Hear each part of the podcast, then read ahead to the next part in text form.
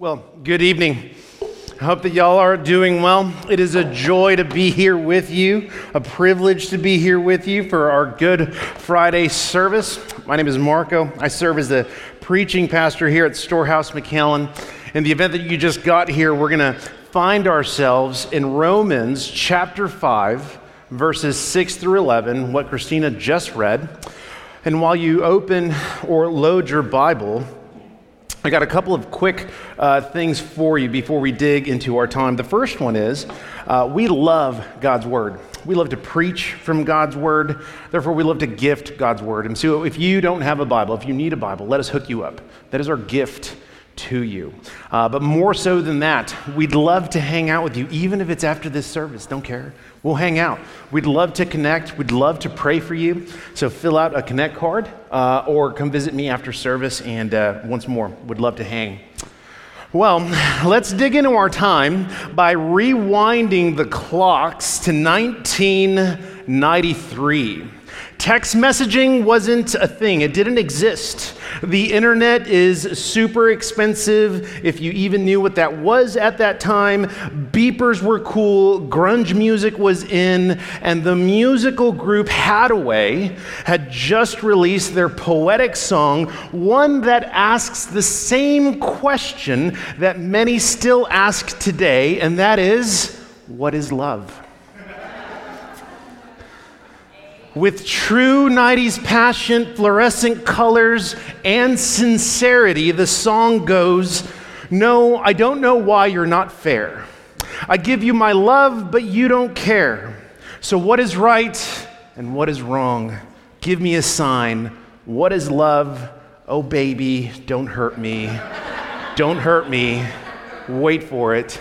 No more. Right? If you were jamming out to Haddaway because you didn't have a good taste in music, or you simply fell in love with them because you watched SNL through Will Ferrell and Chris Kattan, the question they're asking is one that has been asked for centuries, and in so many ways, even today, we still get it wrong. In our text this morning or this evening, used to the Sunday gathering, in our text this evening, the Apostle Paul provides us with what love is and what love looks like through the work of Christ on the cross.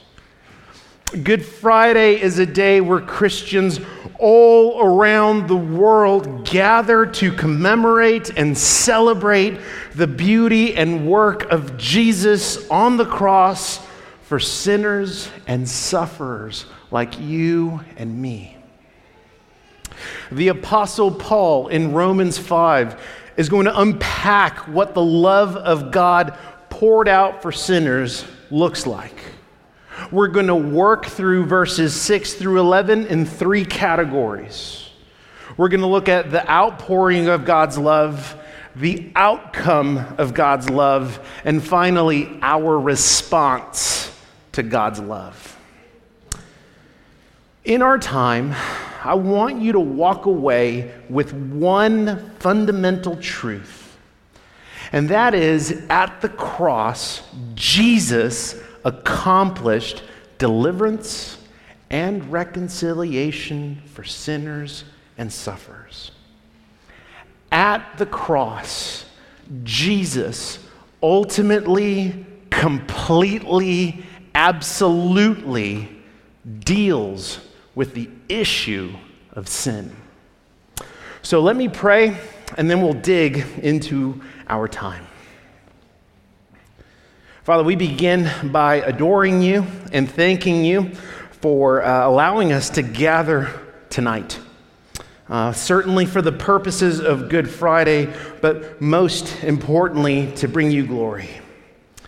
And so, God, as we sung loudly and now as we drink, deeply from your word, may it be sweeter than the taste of honey for us. To those who know Jesus, may the depths of your love grow in them. For those who do not know Jesus, Lord, my prayer is that they would come and know him tonight. We ask all this in his name. Amen. Well, the book of Romans is a phenomenal book where the Apostle Paul's entire goal, his argument, is to bring forth this one thing, and that is we are all sinners. This issue is universal, and though it may look differently in the life of many people, you may not like that word, you may push back on that word, but at the basic foundation of our frailty is this one universal truth, and that is that we are all sinners. And by God's grace, Paul tells us that God in Christ doesn't leave us there. He doesn't leave us as sinners. Rather, He provides a way for us to be redeemed, a way for us to be saved. And in the verse before our text, we're looking at verses 6 through 11, but briefly looking at verse 5, here's what Paul writes Paul says, God's love has been poured into our hearts through the Holy Spirit. That's verse 5. As a result of that, what Paul is doing in this section is expanding on what it actually looks like. What and how does God's uh, outpouring of his love actually look like? And that brings us to, to the first part of our section, to the outpouring of God's love, which is verses 6 through 8. And so we're going to get a little bit nerdy, but let's, let's reread verses 6 through 8 just so that we're all on the same page. Paul writes, for while we were still weak, at the right time, Christ died for the ungodly. For one will scarcely die for a righteous person, though perhaps for a good person one would even one would dare even to die. But God shows his love for us in that while we were still sinners, Christ died for us. Paul begins this section with the word for, F O R, and we're going to see this word come out several times in this little section. This word means that Paul is transitioning from one thought to another, or in this case, he's going to provide us with a reason for what he has just said. And so, once more in verse 5, he says that God has poured out his love. And so, when he begins verse 6 by saying for, he's saying, I'm about to tell you how he has poured out his love. Okay? And that's ultimately the question he's answering. Paul goes on to tell you and I that God's love was poured out in the death of his son on behalf of those, and he uses really stark language, on behalf of those who were weak, ungodly, sinners, and enemies of God. It's really, really heavy language. In verse 8, he says something similar. While we were still sinners, Christ died for the ungodly. There's, there's a few things to note in Paul's language. The first thing is when he uses the word we, he's specifically talking about Christians. He is specifically writing to the Christians in Rome. And through the Holy Spirit, he is speaking directly to us. And so I want to look at these four heavy hitting words weak, ungodly, sinners, enemies. You might say, man, that makes me feel a little uncomfortable. That's actually the point. He, he's, he's emphasizing by using different words for kind of the same thing. So he says, first, that we were weak. This isn't a physical weakness, but this is impotence. This is that we are absolutely, completely helpless. That we are unable to save ourselves. That if God sent his son to deal with the issue and problem of sin, you and I are incapable of saving ourselves and actually dealing with that issue. He says that we were ungodly. That is, that at one point we were irreverent. That it's not just a matter of our actions, that we don't always do the right thing, but it's a matter of our heart, that our heart was hardened. Our heart was made of stone. We did not fear God. In fact, we rejected God. At the opening of this letter, Paul goes on to say that as God has made himself known, you and I have actually rejected him. He says that we were sinners. That is, we were sinners by nature and choice, that at the core of who we were, down to our bones, our hearts were filled with wickedness. That we desired not simply to walk in disobedience, but in rebellion to God. And finally, I think it's in verse 10 where he says, We were enemies of God. Think about that. We were enemies. We weren't friends with God. We were at war with God. There was hatred. There was enmity. There was division. There was distortion between us and God. This is who we were outside of Jesus, outside of God's grace. To the Colossians, Paul says that we were once alienated from God. And so, as Paul begins to unpack his argument on how God's love was poured out, he first begins with who we were. He first begins with who we were, and then he moves into the time that Jesus died, right? So, once more, going back to verse 6 for while we were still weak, at the right time, Christ died. Now, when he's talking about time, he's not talking about time on a clock, like, man, Jesus was going to die Friday at 11:35 a.m. It wasn't that kind of a thing. It was at this moment in history, at this window, and this opportunity, God had orchestrated Jesus to die, to send Jesus into human history. At the right time, God died for the ungodly.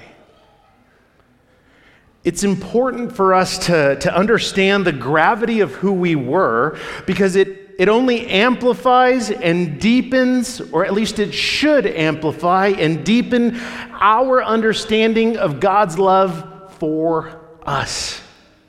And in verse 7, as we transition, as in verse 7, Paul makes this clear distinction of God's love for humanity by providing kind of an argument.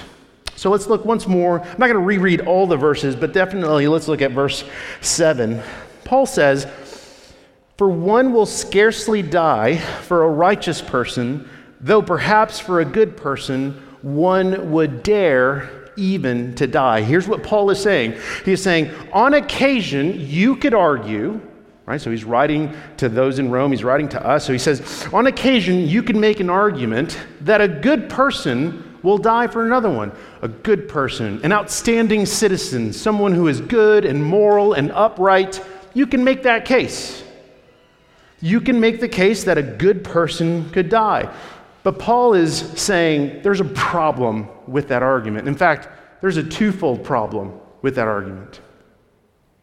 On one hand, one can die for a loved one because of reciprocated affection.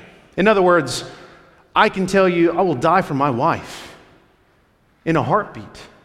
But in our relationship, we have grown in our relationship. She has reciprocated love to me, so my love has grown for her as her love grows for me, and so on and so forth. It just continues to increase. And so Paul is saying, well, you're dying because you've received something. There's actually been something that's been developed. That's not what I'm talking about. Paul says, on the other hand, on the other hand, one could die for someone, an upright person, a good person, a moral person. One could die because of obligation. So, an example here would be, for, uh, for instance, the Secret Service. The Secret Service will, will take a bullet for the President of the United States because that's their job. So, dying out of ob- they would die out of obligation. And so in verse 8, Paul elaborates on how God's love is distinct from everything else, on how God's love is distinct from every kind of human example that you and I can think of. He goes on to say that God shows his love that while we were still sinners, Christ died for us. When we slow it down just a bit, when Paul uses the word shows, it means to publicly demonstrate that God died in Jesus in a public way, hung on a cross, the righteous for the unrighteous, for everyone to see. The other thing I want you to know about that little word is that it's written in the present tense. It doesn't say God showed, it says God shows. It didn't say God demonstrate, he says God demonstrates. It's written in the present tense. It is a present reality and promise for you and I of something that previously happened.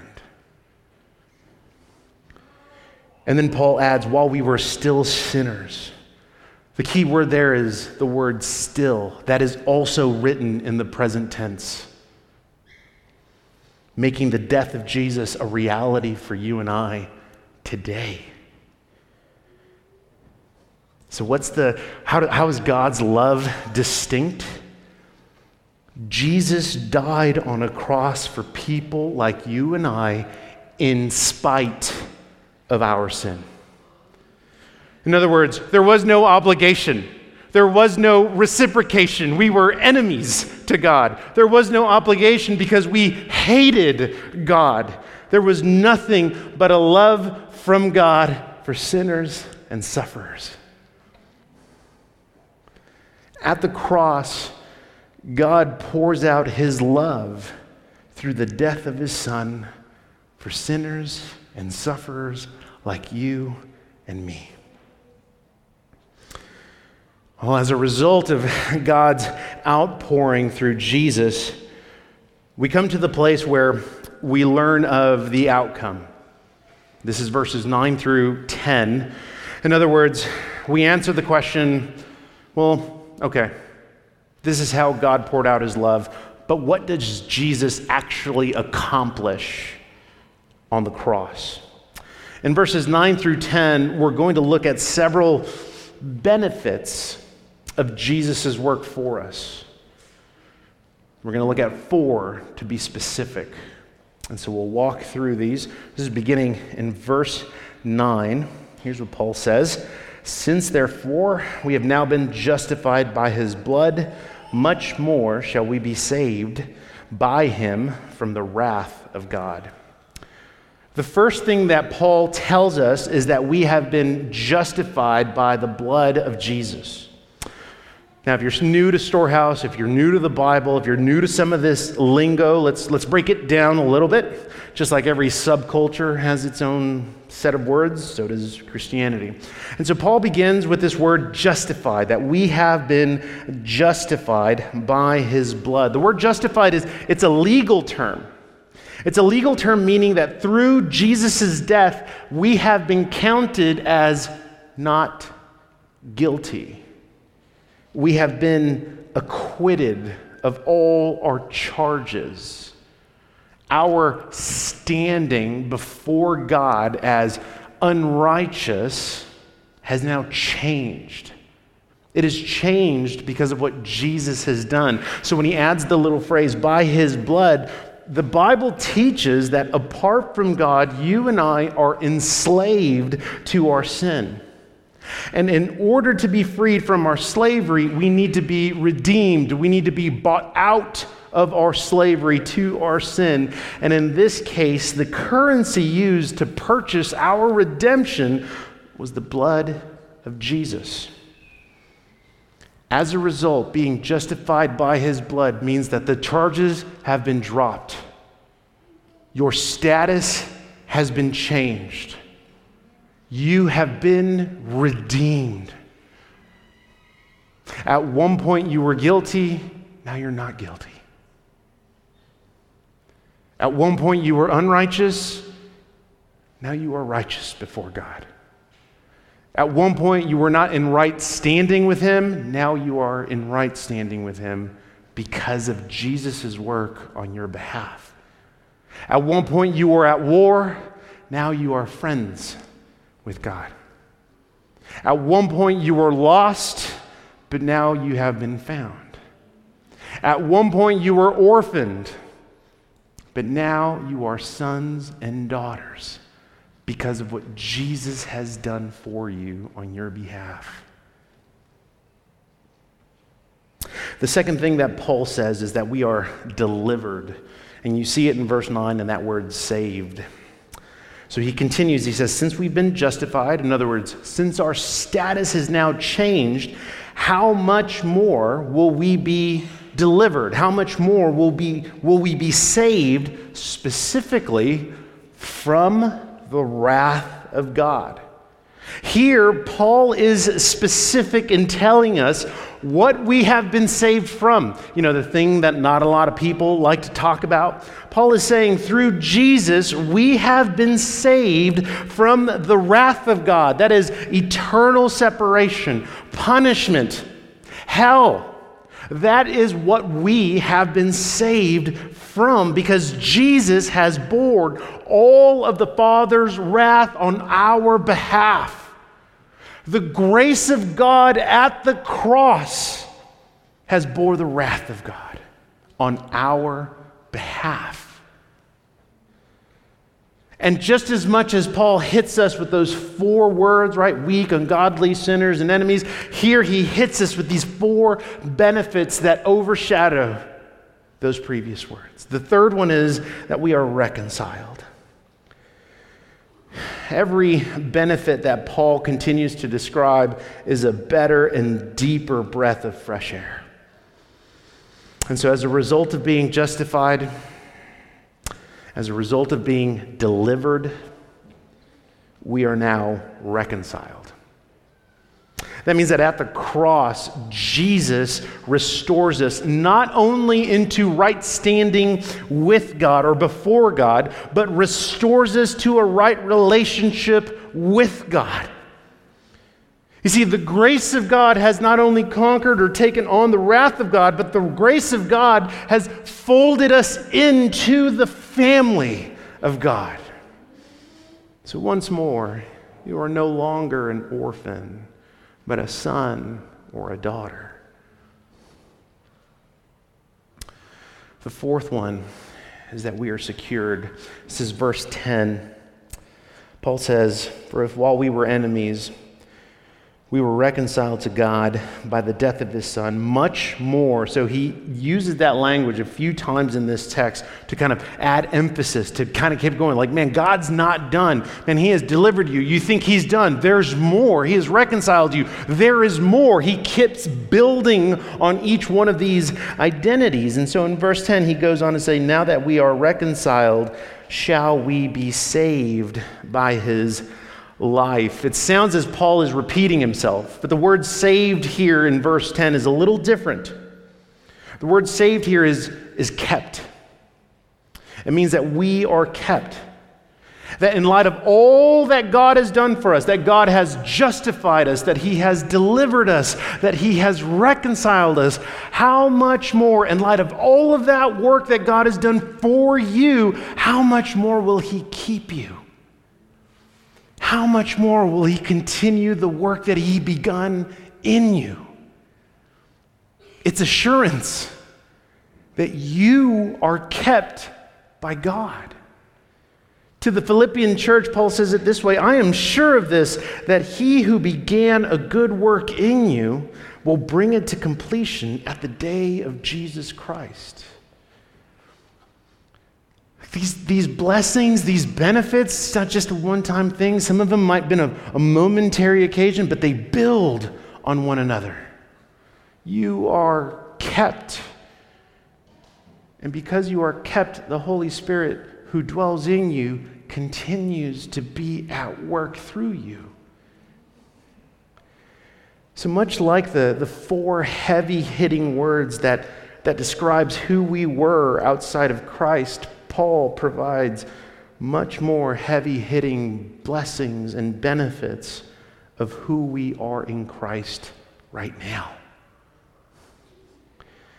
In these identities, we walk in newness. We walk in forgiveness. And so, as a result, let me say this. If you expect God to forgive you or to bestow grace upon you but you are unwilling to forgive and to extend the same grace that has been shown to you, then you have yet to know the depths of God's love, Christian.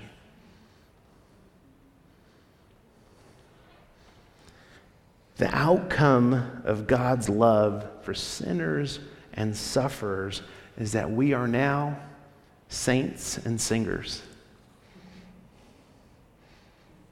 And so we come to verse 11, our response.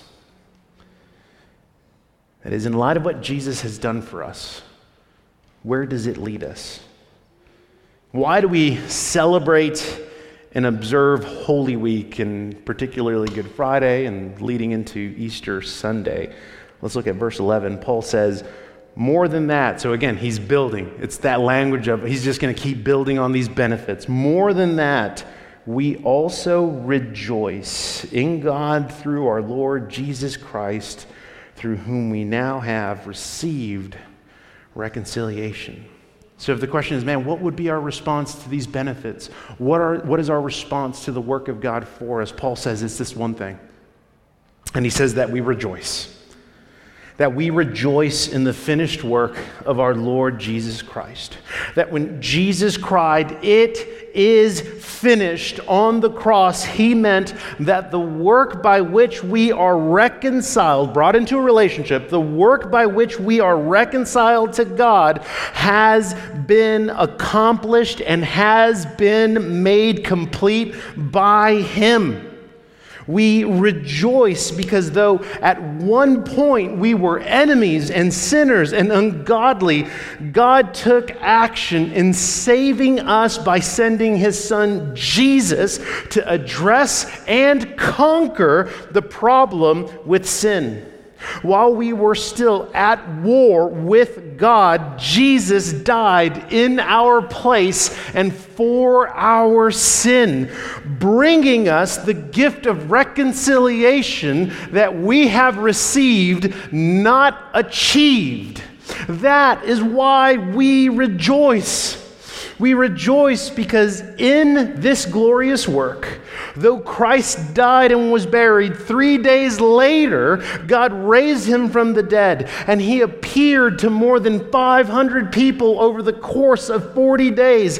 And then he ascended into heaven. And right now, as you and I gather here at the winery, right now, he is seated at the right hand of the Father, ruling and reigning in all of his glory glory, and one day he will come again to claim his bride, the church.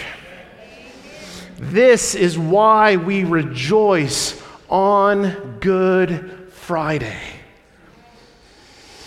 And so, as we begin to close, while we were still struggling to find the answer to the question through terrible music from Haddaway, God provided and demonstrated the answer to what is love by sending his son to deliver and reconcile sinners and sufferers to himself. This is the beauty of the truth of the gospel for Christians. So, Christian, let me ask you is this something that you have forgotten? Is this something that, upon hearing these benefits, you become dull or hardened? Where is your heart specifically toward the Lord regarding these benefits that you have received?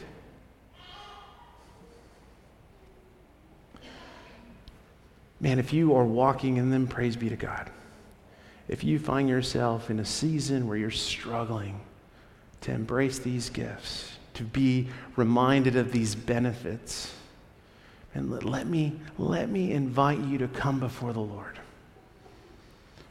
Perhaps, perhaps it is repentance that is required of you. Perhaps it's not about what you need to do, it is just you needing to be reminded of who you are.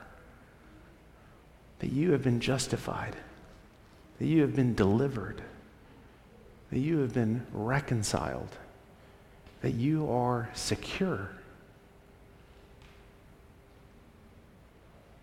I can't think of the amount of individuals from our church that I've met with. And when we talk about stuff like that, it's like, well, I just need to do these things. Maybe you don't. Maybe you just need to sit and receive God's grace tonight.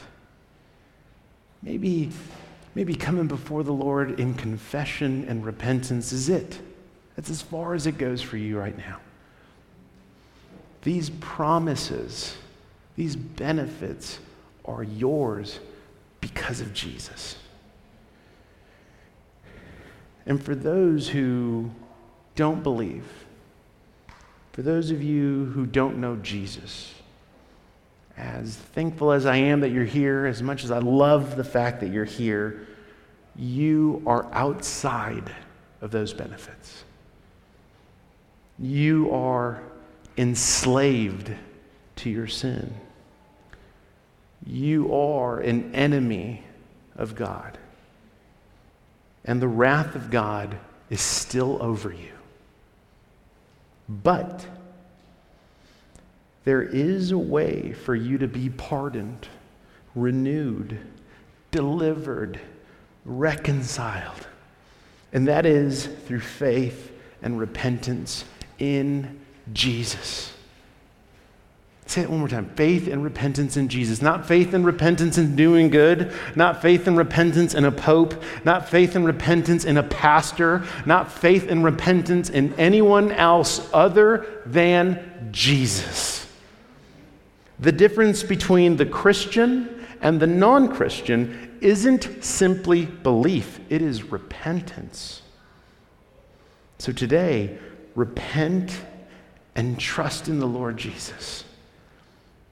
Church, as we are about to go back to singing praises, let me remind you on the cross, Jesus accomplished deliverance and reconciliation for sinners and sufferers like you and me.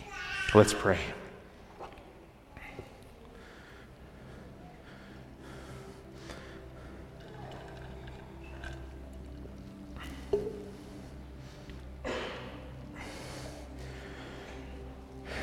God, as we read through Romans 5, uh, it is quite convicting because we're, we're exposed. To a degree, we are reminded of who we were, and at the same time, our hearts are exposed because the truth is sometimes we still want to be who we were.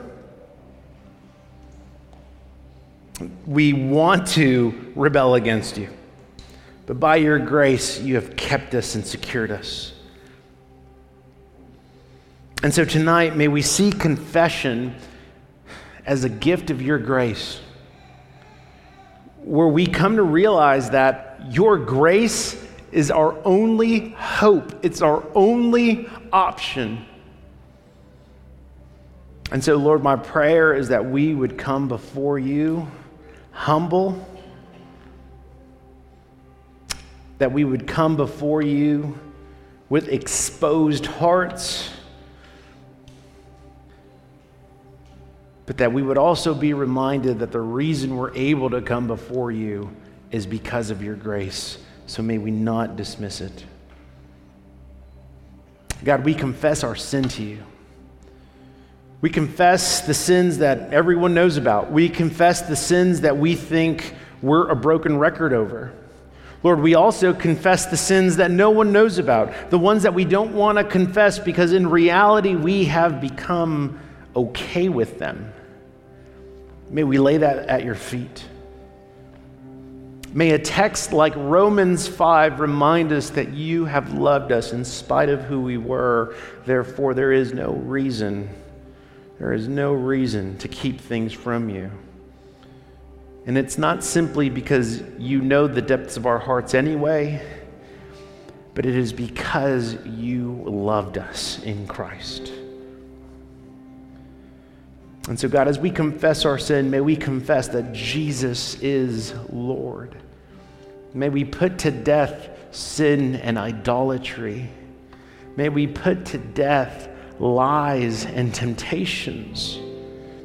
And may our hearts cry and confess that Jesus is Lord. And so, as we prepare to sing praises to your name, may we sing them loudly, but may we sing them as a new creation that has been covered, saved, sustained, and secured by your grace.